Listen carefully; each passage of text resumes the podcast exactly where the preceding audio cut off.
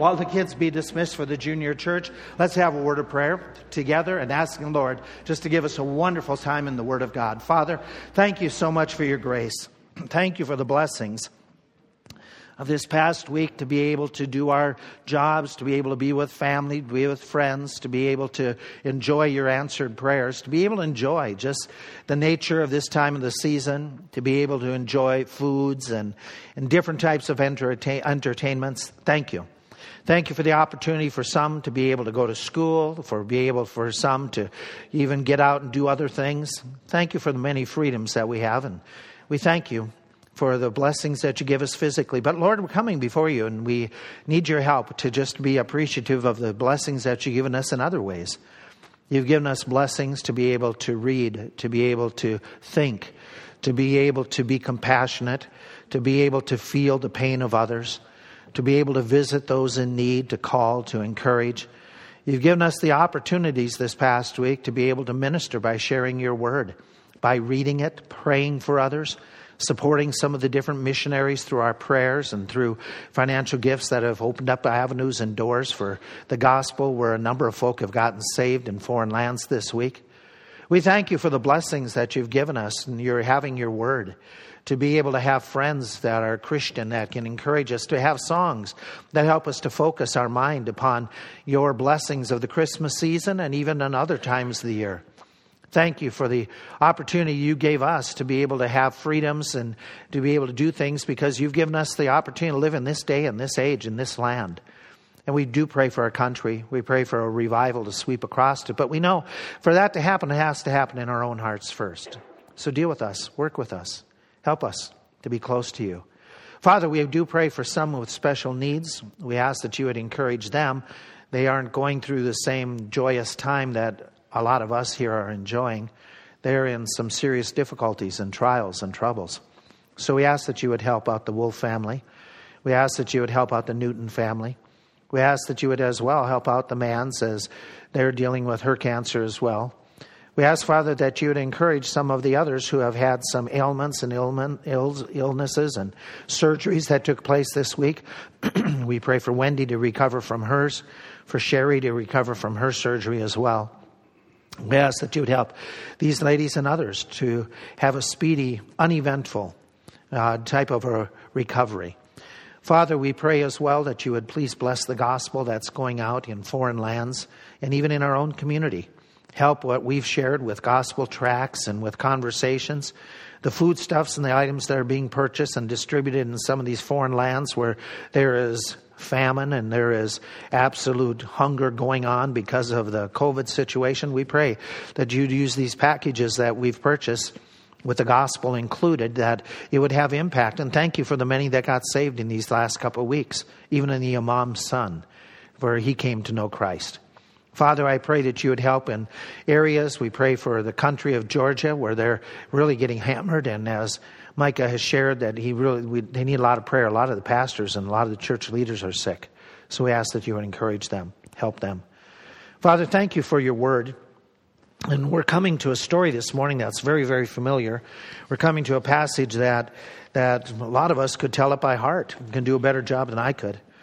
And I pray that you would help us to learn something from it, to be challenged, to be encouraged, to be uplifted, and help us, Father, to just understand and to appreciate your grace and your goodness that's shown in this text.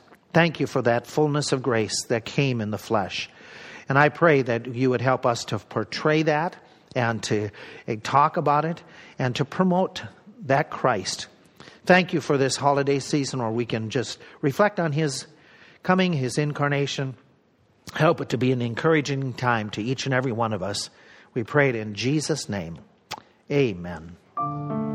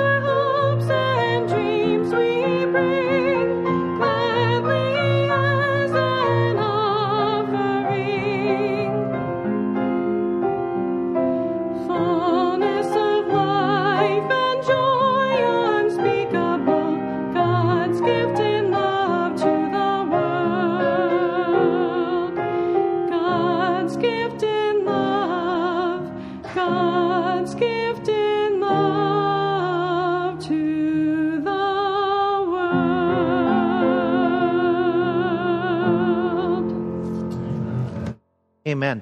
That fits so well with what we want to be talking about this morning. Take your Bibles. Let's head over to Luke chapter 1. Luke chapter 1. My. I couldn't have picked a better song to go with what we were talking about. We're doing a series that's called The Seven Scenes of Christmas. And so what we want to talk about is one of those scenes in Luke chapter 1. Any of you ever see this before?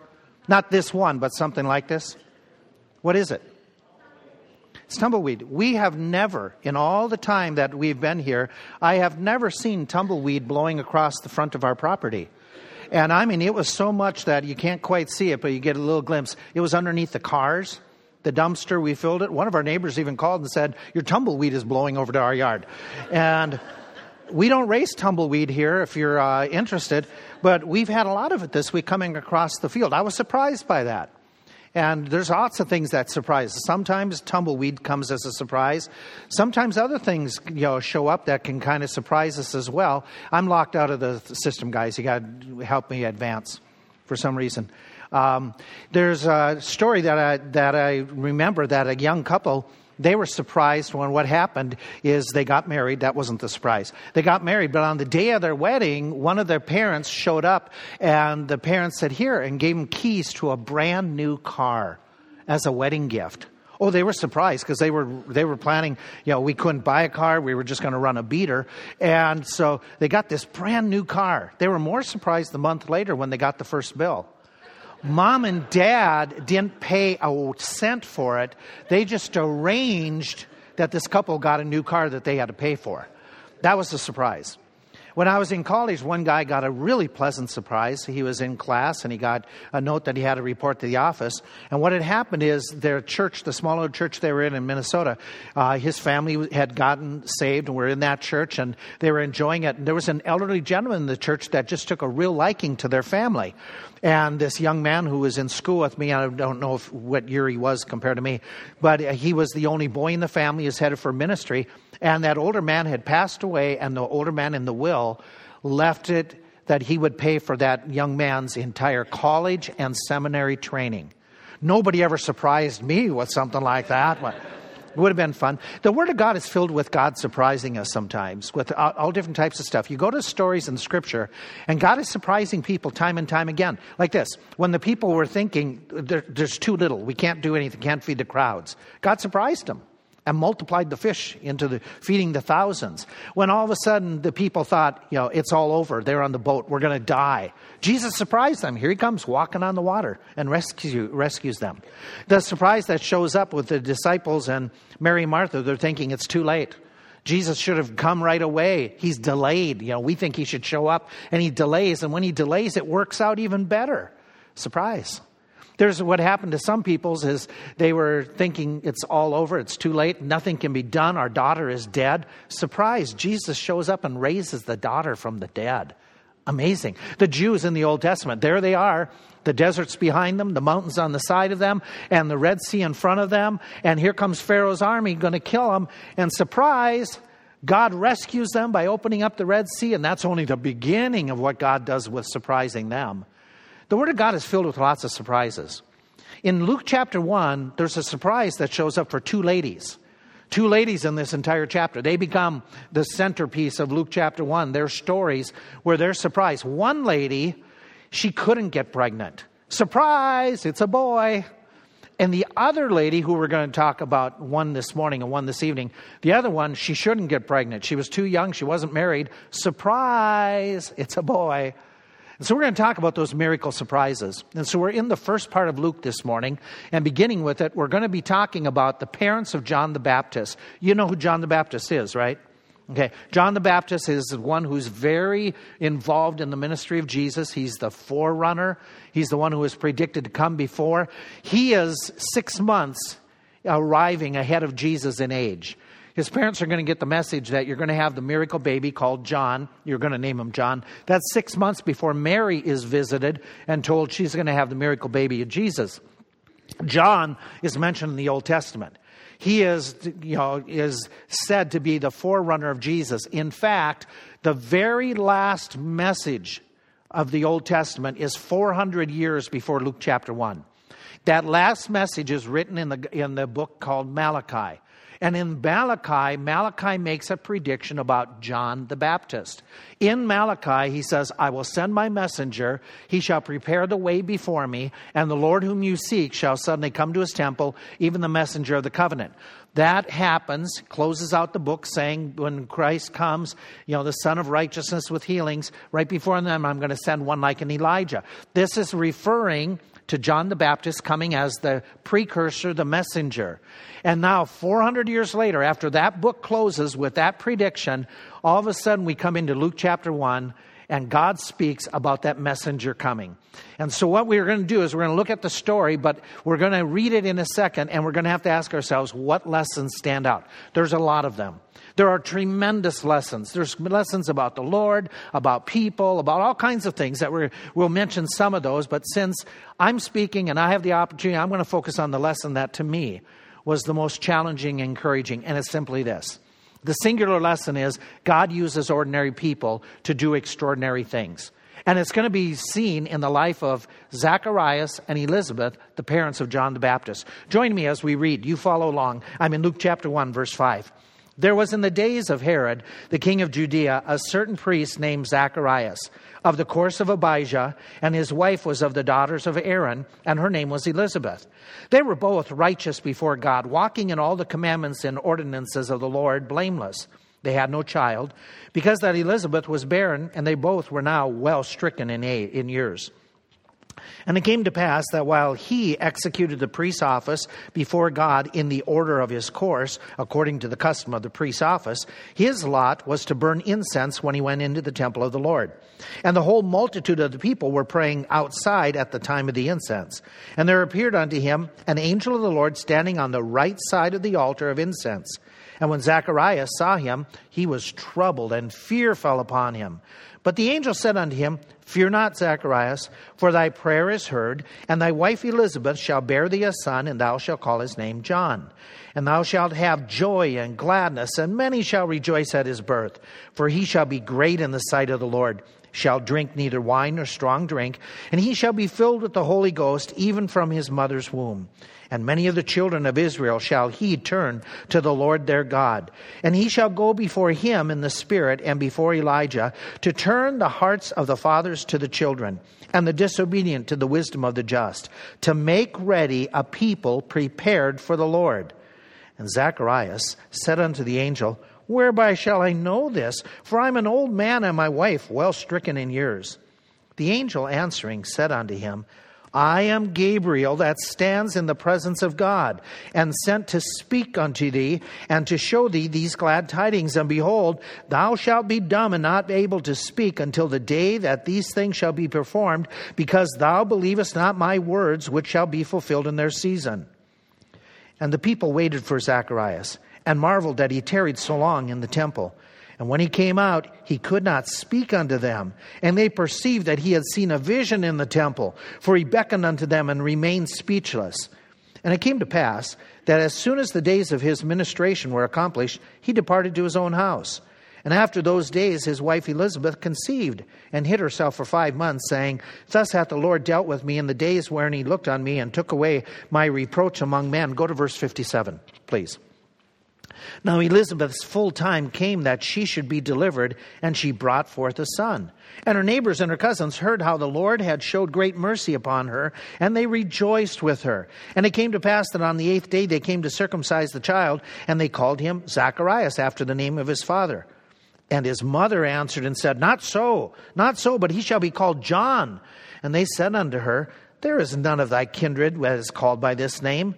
And they made signs to his father, how he would have him called.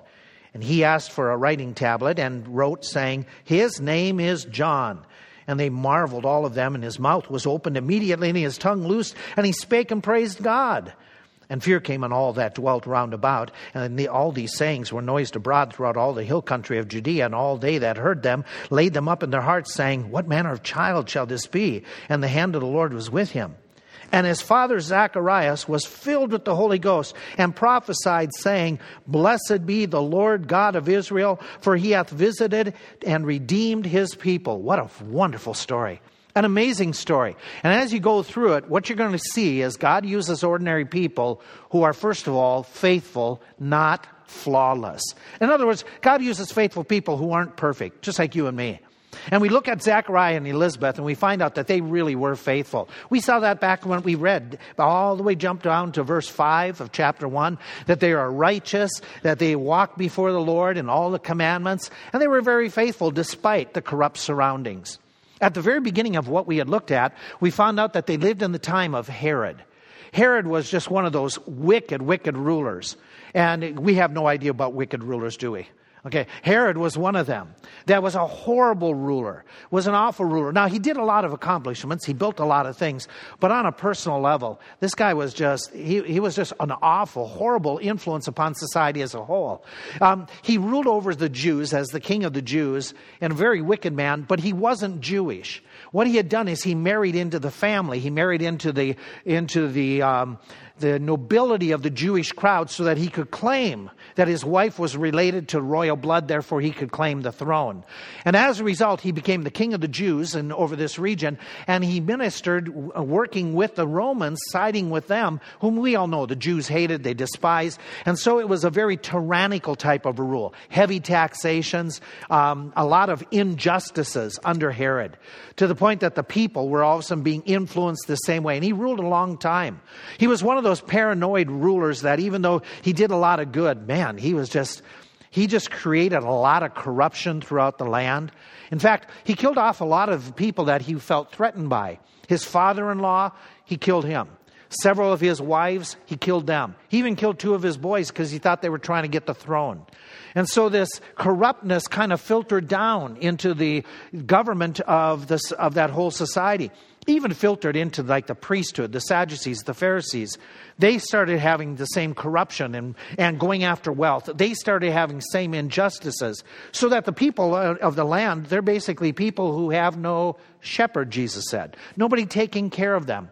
And so they're living in a time that it's a very corrupt situation, a very despondent, depressing type of an area that they're living in, and yet they serve the Lord. They serve the Lord besides not only the corruption in society, but their common status. These weren't people. Zechariah and Elizabeth, we get the idea that somehow these Bible characters, they were way up here and were living here. They don't understand what life is like. These two sure did. They lived right on the same plane we live. They were very common. Though they were of the tribe of Levi, they weren't outstanding individuals in that priesthood order. They were one of many. In fact, the job that Zacharias has, there's about 10,000, 20,000 other priests who have that same type of job, who would come and work in the temple. There was only a small group of priests that were considered the upper class of priests, the upper echelon. Those people lived in Jerusalem. All the common priests who would come and travel annually to do their service, they lived outside. And if you look at chapter 1, verses 39 and 40, you will see that Zechariah and Elizabeth do not live in Jerusalem. They live probably in Hebron. They live in the hill country. That's where Mary goes to see them. So it gives us very clear indication they aren't of the upper echelon of the priesthood. They're commoners. They're like you. They're like me. They're individuals who live in a corrupt society. They're individuals who were very faithful to the Lord, even though they had a continuing sadness in their life. We already read about it. They're an individual, they're a couple who are elderly, that they're old. How old, I don't know. But I found something interesting. There's one writer who does a lot of study on Jewish writings and Jewish history, and he suggests from his study that there's a pattern that takes place in Jewish writing of that day that gives us an indication of people's ages, that certain phrases went with certain decades of life. He suggests this. He suggests that those who are in their 60s, the phrases were often used like this. They were commencing old age. They were entering in old age. I take great heart in that. Okay. That's a certain level. And then he says when they're in their 70s, they're frequently described as gray-headed or white-haired, hoary-headed. And then he says when they're in their 80s, frequently the phrase that is used is well stricken in years. Which one was used for Zacharias and Elizabeth? Well stricken in years. It's mentioned twice in this text that we already read. So if that is true, then we're talking about this couple being in their 80s. And over these decades, they have wanted to have children, at least a child. They have prayed for it. The angel says your prayers have been answered. But month after month, year after year, decade after decade, nothing. Now, for some of you who have experienced it, some of you watching, some of you here, you may have experienced something like this, that it's involuntary barrenness. It's not something you chose. You didn't want that. And you know the disappointment that this couple had. You understand how difficult that has been. And so here they are, decade after decade, that God has not answered their prayer, that they're living in a society that isn't really turning to God. It's turning further away from Him. They live in a situation where in their old age, nothing, they haven't had all the blessings, and they've been faithful. They haven't gotten angry with the Lord. They haven't turned against the Lord. Nor have they said, God, you aren't treating me right because I have been faithful.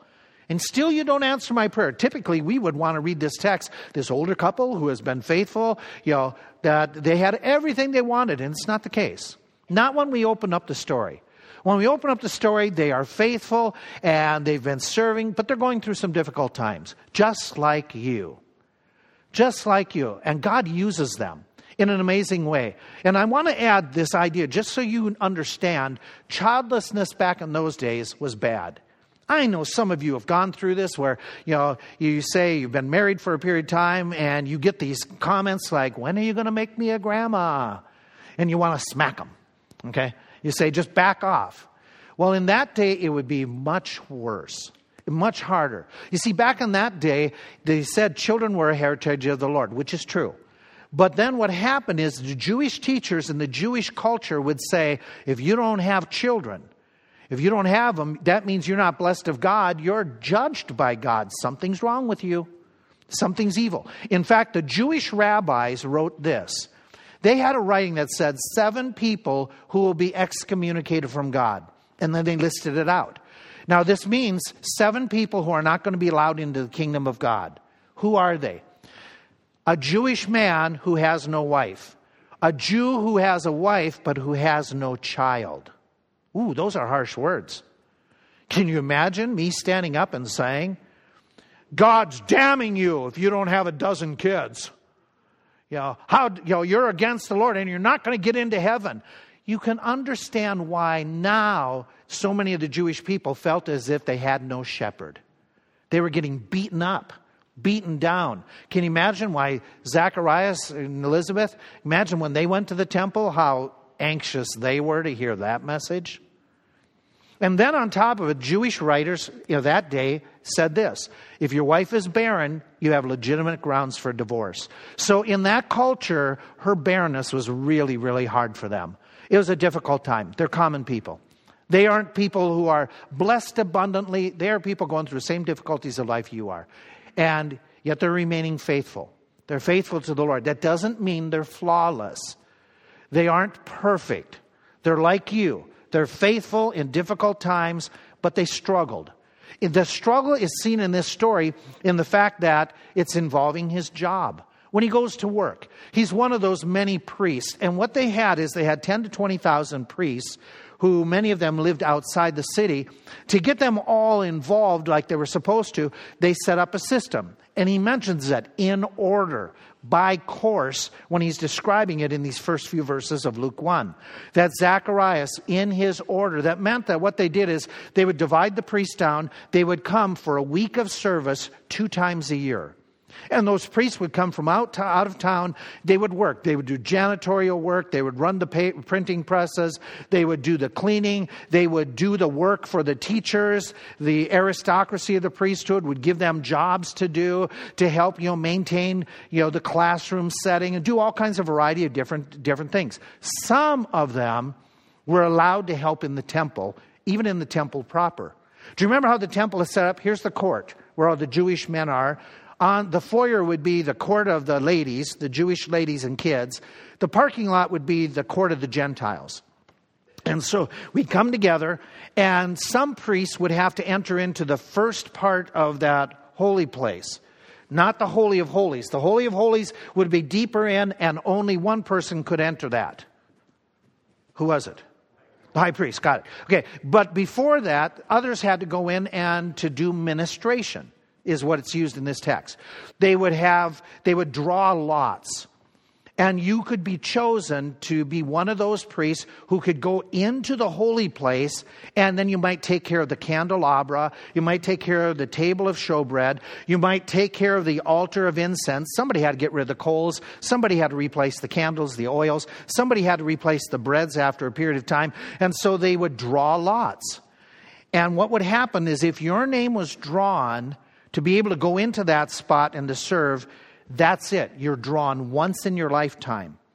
And in this story, Zechariah's name is drawn when he is in his 80s. At this particular moment, he's served in capacities all these years, all these decades. He's been faithful on his 2 different weeks of the year coming in and serving. But this time, his name is drawn and he enters into the holy place. Now, what they would do is they would do a morning ceremony and an evening ceremony, opening and closing. And it would start off in the morning and it would close in the evening with the same type of ritual. Priests would come and they would do the certain things. They would offer 2 lambs. They would offer a grain offering. They would have a drink offering. Then 3 priests would enter the Holy of Holies. One would take care of the candelabras. One of them would take care of the showbread. One of them would then pour the incense, frankincense, on the altar of incense, and that would represent prayers going up to heaven. Now, that would only happen after the other 2 did their jobs. They would do their thing, they would exit, and there'd be one priest left inside. That priest would go to the altar of incense, pour the frankincense on, smoke would go up, representing all of our prayers to you. You're all out here. You're the people who are in the courtyards. We're united in prayer. And this one man is representing, showing, God, I'm praying on behalf of all these people. Then he would exit, he would pronounce a blessing, and the day would begin, or the day is over. It is at that moment that Zacharias is inside this holy place. And at this moment, when he's all by himself and he pours the incense on, all of a sudden, hello, there's an angel. And this angel appears to him. And as you notice the story, he says he remembers years later exactly where the angel was. Has there ever been an event in your life that you remember where you were at the moment of that particular thing? As some of you can remember the moment, some of you don't, this is predating. Some of you remember 9/11, the exact moment. Now I'm going to really date myself. I was in first grade, but I remember exactly where I was when the radio announced Kennedy was shot. You remember those things. Now here's Zacharias. Zacharias is years later recounting it to Luke, as you would read in the first 4 verses of the book. And he's saying, I remember exactly where the angel was. It just impacted me. He was right there, standing right next to that altar. He appeared. And the angel appears to him, and his response, as we already read, he's troubled. It says that fear fell upon him. Well, I guess so. There's been nothing from heaven for how many years? 400 years of silence. And you're the first one to get a message. And what was the typical response of people when they saw angels anyway? In the Old Testament, some of them fell down as...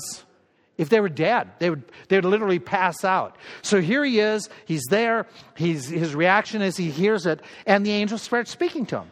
The angel gives him the message from God, and basically it says this. It says, your wife's going to have a baby. That would have been another shock. Okay, your wife's going to have a baby. You're going to call him John. He's going to be great in the sight of God. He's going to follow the Nazirite vows that you can study and talk about in the Wilderness Wandering series. Pastor Art's dealt with a lot of that.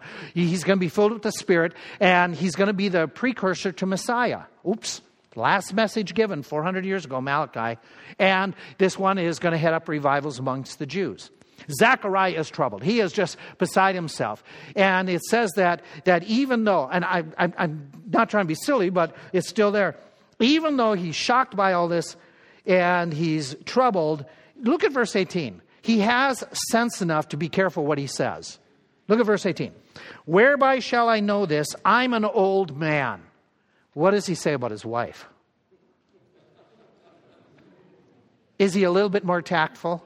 Yeah. He's smart enough to not say she's an old lady. Okay. He just says she's well stricken in years. Okay. So he's careful enough at that moment that all of a sudden this happens and he's retaining some sense. But then the angel speaks to him, and get the gist of what it is. He says, when he says that comment, he says, whereby shall I know this? We aren't there. We don't know the intonation. We don't know exactly what's going on or what's all meant. It doesn't give us all the details. But we do know that from the angel's response in verse 20, that his words implied and suggested and basically revealed he didn't believe it. He didn't believe it. He doubted it. And basically, whereby shall I know this? It is a Jewish euphemism basically saying, give me a sign. Give me a sign. Give me some proof that what you're saying is true. And he's going to be rebuked for it. In fact, you all know what the rebuke is. It's a form of discipline, punishment. What happens to him?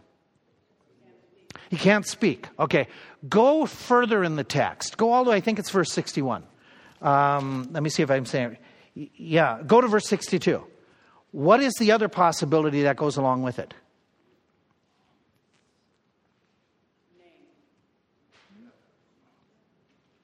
What do they have to do in verse 62? Okay, they're giving sign language, which implies what? That he lost his hearing as well. Okay, it doesn't say it, but it's surely implying this passage that not only did he lose his ability to speak, but he also went deaf. And so here it happens as a form, and also when the angel responds in the way it's phrased in the original, it's like, I am Gabriel. It is very emphatic. The idea is, hey, listen, you're doubting me? You're questioning me? I'm an angel. You guys haven't seen one for 400 years, and you're not going to believe this? Okay, and so he's right away. He's into this point. Now, before I go any further, can I make just two observations? Just two quick observations. Number one is this. We should believe in what we're praying for. Has this ever happened to you? You're praying, God, give me a job, give me a job. Whoa, I found a job. Okay. Or you're praying for somebody, to get saved, and then it's like, they really did not. They got saved. You've been praying for it. Zachariah and Elizabeth have been praying for it. And the implication is that they've been praying for it, not just in the past, but they're still praying for it. Okay, now that has nothing to do with the baby. But in light of what he says, where he says, give me a sign, can I make this suggestion? Be careful what you ask for. There are times when we ask for something from the Lord, we ought to be careful. The Lord may give us what we're asking for, and we might not like it. So being led by the Spirit, being controlled, being very sensitive is critical in these matters. But as we go through the story, the angel leaves. Zacharias, the people are wondering, what is going on? What is he doing in there? That, the time has gone by. And when he finally comes out, I kind of picture this. Maybe I'm silly with it. But I picture an 80-year-old man that's probably white, not in garment, but he's probably flushed. He's probably, very upset. He's trying to communicate. I mean, seriously. Can you imagine me trying to communicate if all of a sudden I lost my voice? Okay, so there he is. He's at that moment. He's not able to speak, and he's making signs, and it's clear enough they figure out some vision, something happened inside. And he's not able to finish out his job with the blessings, but he's able to wrap up, and he leaves after the week of ministration. And so with that, let's just pause for a second. Let's remind ourselves that what we have just seen is a faithful servant who's flawed, and still God uses him. He's flawed because what happens is he looks at his own limitations. He forgets that God has done this baby thing in the past. It's not a big thing for God to have old people have babies. It's happened before. He's forgot for a second. He's talking to an angel. This is somebody from heaven who's telling him about what God can do. But he responds the way we respond at times, where we say, well, God can't use me.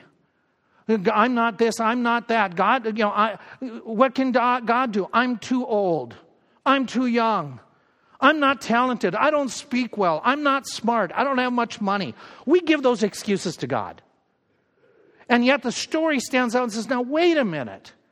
Even though you might struggle, even though you're not all this stuff, God uses these types of people, ordinary people who aren't really talented, who may not speak well, who might be too young or too old in the sight of others, who may not be that smart in the sight of others, who may not have that much money, but God uses you, and aren't you glad He does? And so the story stands out. It says God uses ordinary people who are faithful, flawed, but faithful. And so I look at that and I say, okay, it also teaches me this. God uses ordinary people who learn to follow God's word without hesitation. Let's just jump to verse 57. In verse 57 now, we advance and we find out that, okay, what happened is Zechariah returns home. Zechariah does his part. Elizabeth becomes pregnant. And as a result, here he is now back at the ranch. There they are back in the hill country. And we pick up their story. Now, in the meantime of this 9 months of pregnancy, think of how easy it has been. Okay, she's 80 and she's going through pregnancy for the first time. Number one, and now she has a handicapped husband. Can you imagine? Not being able to speak for 9 months. Some of you are praying right now. Be careful what you ask for. Okay. If I couldn't speak, it would change my life drastically. I'd be done. My career is changed. Okay, my wife is at peace. Okay, life is my uncle a year ago. I asked you to pray for him. He suffered a stroke. He went blind. Some of his sight has come back. But just yesterday, I was talking to my dad last evening, and I asked, "How's Denny doing?" And he said, "You know, that stroke changed their life completely. He's very limited what he can see. She had to quit her job to provide total care. He was a woodworker." Yeah, he would lose every finger now. He was a hobby guy who loved to just do puttering around. Can't do any of that. Their life changed. Can you imagine Elizabeth and Zechariah at this point? And it's a daily reminder to him, obey God. I should have taken God at his word.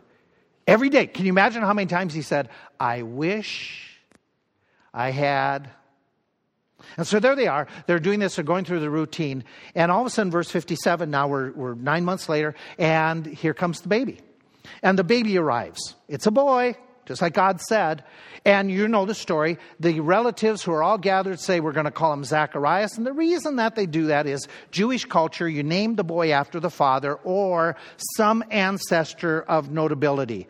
And so on the eighth day, when they're ready to circumcise and name the baby, the crowd say, Let's call him Zacharias in honor of his dad. And Elizabeth, who somehow was in communication with her husband, probably the writing, he had told her, and her initial response is, no. His name needs to be... Okay. She's right away. There is no hesitancy this time. There is no doubt. They have learned at 80 years of age, when the angel said, name this baby John, we're going to name this baby John. Okay?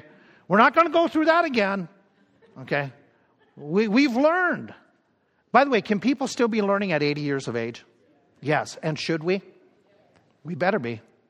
We better be. Because God uses people who learn how to obey without hesitation. And we all need that lesson day after day to just keep on. And so they wonder why, and you remember the story, they say, Zacharias, what do you think? Your wife's kind of gone, you know, she's calling him John, we don't understand. And he writes down and probably puts a couple, you know, I don't know what the text things he'd be using, but it's John, that's it. And they call it baby John. They have learned very quickly, okay, that they have to learn, and they've learned that they do not hesitate at all. That what God says, we believe. What God says, we behave. Even though they've been faithful, they still knew there was room for growth. So I pause and I ask myself this question. What lessons has God been trying to bring in my life during COVID? During serious times, difficult moments.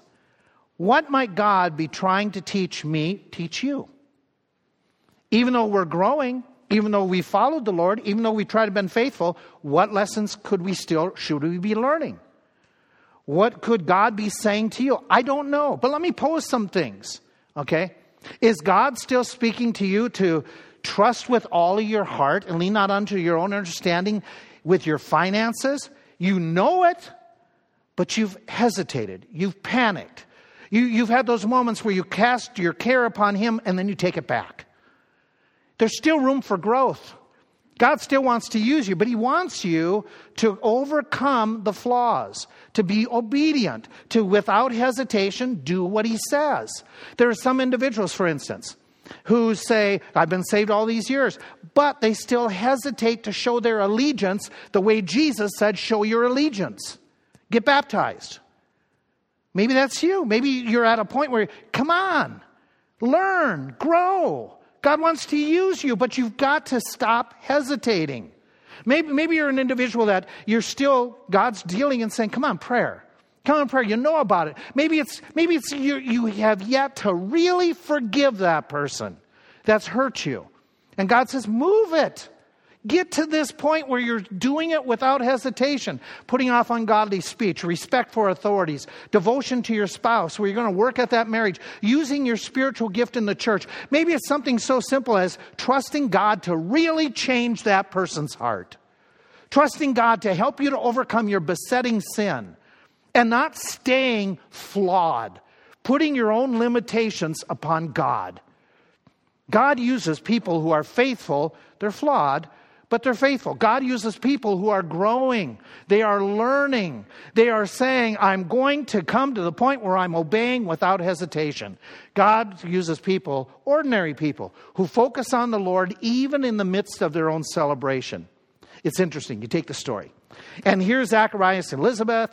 The day has come. The baby is born. And everybody gathers. It's a cool time. It's a fun time. They're celebrating Zachariah and Elizabeth. This is just an amazing thing that it's like, wow, we're parents at 80 years of age. God bless them, okay?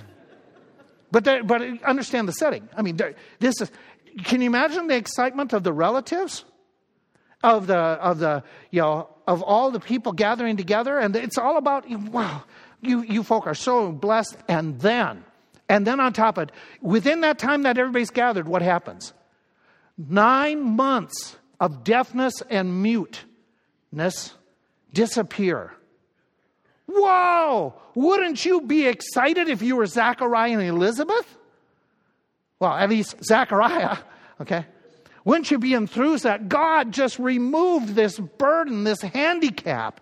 And after the last 9 months of being imprisoned in my own mind and body to a great degree, it's gone. This is just so exciting. And everybody should slap them on the back and cheer and just be excited for this couple. And they're the center of attention. And what does Zechariah do? Verse 67. His father Zacharias, filled with the Holy Ghost, and prophesied, saying, Blessed be the Lord God of Israel, for he hath visited and redeemed his people. His very first reaction is what we call the Benedictus. It is one of those few prayers that are given in Scripture of praise. Benedictus coming from the Latin, blessed be. And his whole, look at it. Look at what he says. He is so enthused. Blessed be the Lord God of Israel, for he hath visited and redeemed his people, hath raised up a horn of salvation for us in the house of David. He talks about God, not about, oh, wow, look at us, what we did as parents. Look, God, look at what I just did. I just overcame muteness, deafness. His whole focus is give God the glory. Give God. God uses ordinary people who are still flawed, but they're learning, but they give God the glory. They don't keep it to themselves. And in this text, it's just such a challenge. There's a story that comes out of history about peoples, even in the secular world, learning to give God the glory. You do know that the fastest way of communication back in the first part of the 1800s was Pony Express. Okay? It was, ponies riding across from California to St. Louis, Missouri. They could do it in 10 days. And then it would take whatever length of time from St. Louis to...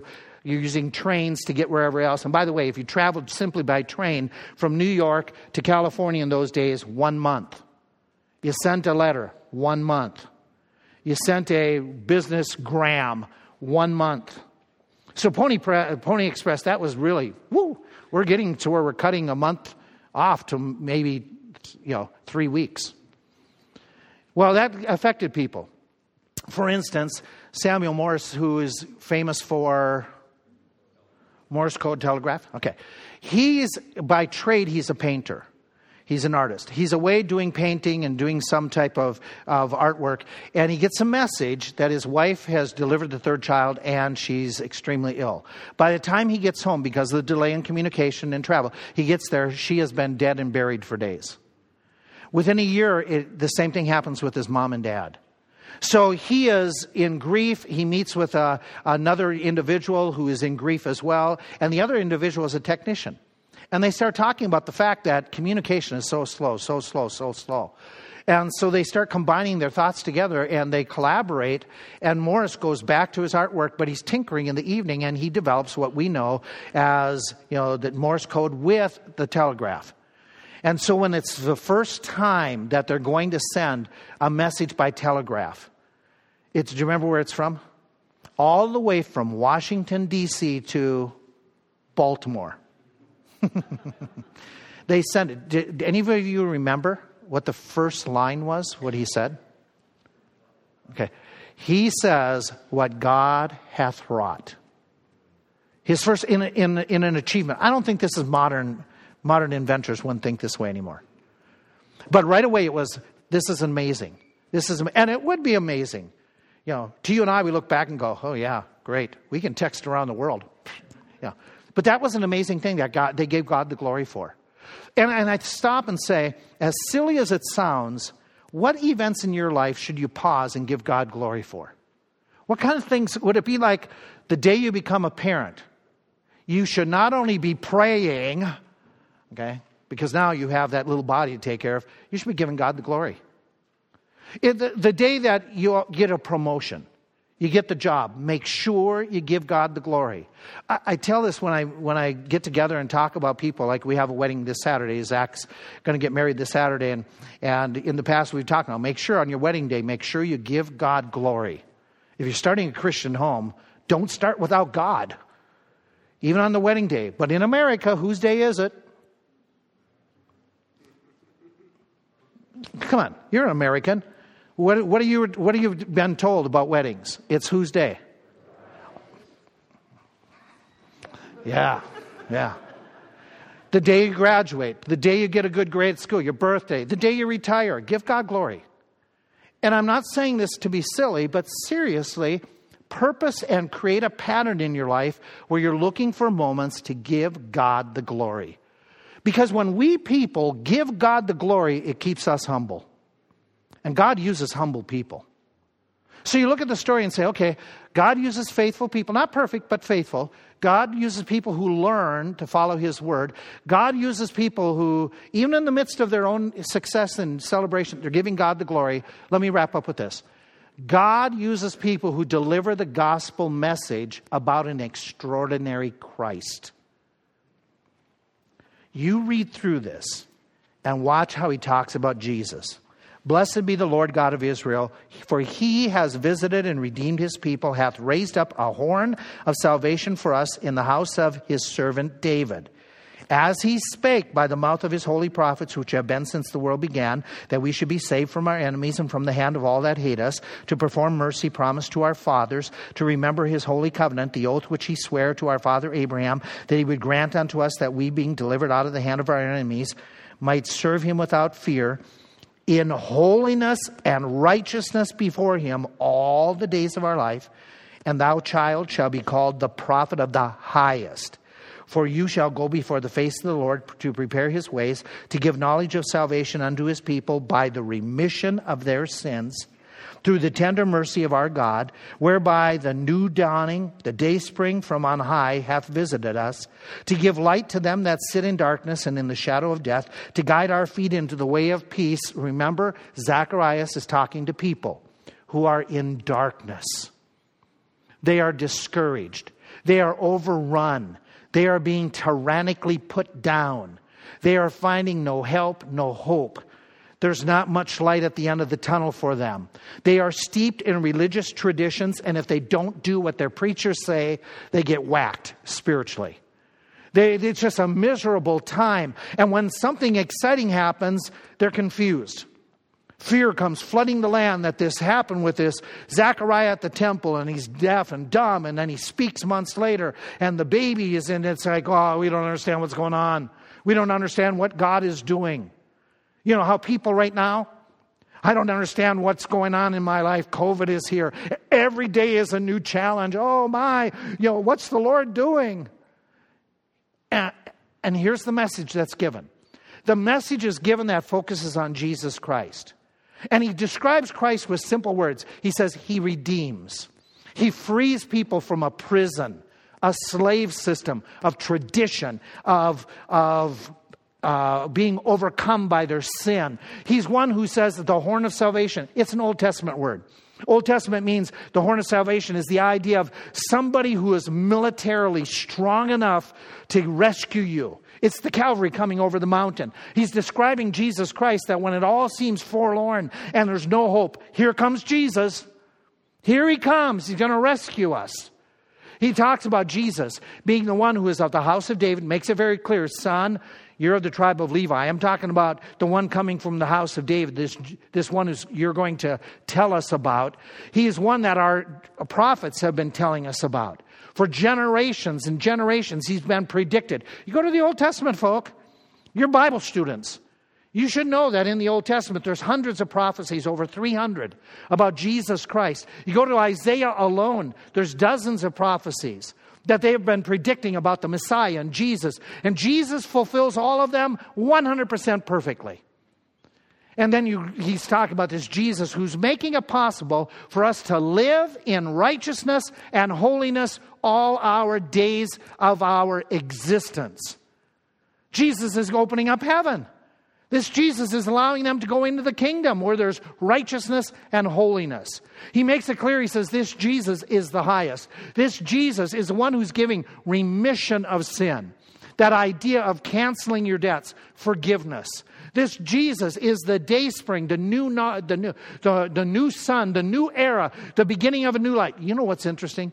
He uses this term day spring. I'm going to take you back 400 years. 400 years earlier, the last message that came by the prophet, but unto you that fear my name shall the sun, the new dawning of righteousness arise with healing in his wings. And here's Zacharias 400 years later saying, this one who's going to be coming right after you, my son John, this is going to be the one with the new dawning, the new hope, the new blessings, the one that's going to bring peace to this world, peace between us and God, peace with one another, peace where we're going to have a kingdom eventually that's going to be perfect peace and justice and righteousness. He's excited. He's thrilled by what this Christ represents. He can't help but talk about him. Can I ask you a question? Do you have this peace that Zacharias is talking about? Do you have this assurance that your sins are remitted, they're forgiven? Do you know that one day you could be in heaven? Do you know for sure if you will be there where there's holiness and righteousness all the days of your existence? Do you have that hope? Do you have that confidence? Do you know for sure? It's all bound up in Jesus Christ. It's not about a church. It's not about your baptism. It's not about your good looks and your good works. It's not about being nice at Christmas, you know, at least at Christmas. It's about what have you done with Jesus Christ? Because Jesus Christ is the only way to get to heaven. There is no other name. You don't get to heaven by being Baptist. You don't get to heaven by being Methodist or Catholic. You don't get to heaven through your mom's name or your dad's name or your family name. There's only one person you get to heaven through, and that's Jesus Christ. And here Zacharias says, he understands it. He knows this. And he says, I can't help but the first thing out of my mouth is to talk about the most important thing in all of my life. The thing that's going to give me eternal life, Jesus Christ, the promised one. God uses people like that. God uses people who have that assurance, that excitement, that confidence. And by the way, if you're listening to me or you're here this morning and you doubt whether you have that confidence of going to heaven, then when we wrap up, please come and seek us out. We'll show you from the Bible how you can be absolutely sure. Please call us. Contact our church office. Contact the believers that you know that might be involved in this church. Find out how you can know that you have eternal life through Jesus Christ. Anyway, the story comes to a conclusion, and here we go. We got God saying to us, if we're faithful, don't have to be flawless, but faithful, he'll use us. If we continue to learn, If we're individuals who give God the glory in the midst of even the good, the bad times, if we give out the message, God will use us. Isn't that a wonderful thought? Oh, I'm so excited that you're excited. Okay? I mean, think about it. God can use you this week. God can use you to do extraordinary things if you are willing to follow Him. Okay. So I was surprised this week when this stuff came blowing through the lot. In fact, there was one blowing out there this morning. Okay, I hope I'm excited this week by seeing some of you being used of God, being moved by the Spirit, and see how God can surprise you the way He's going to use you this week as you just dedicate to Him. Father, thank you for these folk. Thank you for their attentiveness. Thank you for this hope that we have. This hope that tells us that all of a sudden we are able to be following you, serving you to the best of our abilities. You're going to use us. And if there's anyone here or listening who does not know for sure they're on their way to heaven, I pray, please. Please, dear Father, please help them to seek out, to make sure they know where, how they can have eternal life. To seek out someone here to learn from the Word. Father, thank you. Thank you for the hope that this week we can be surprised. This week, we're going to see you answer prayers. We're going to see some really neat things. Thank you. Thank you for what you shared this morning. Thank you for what you're going to share this evening as we look at the other woman of this text. And bless our hearts through it, we pray in Christ's name.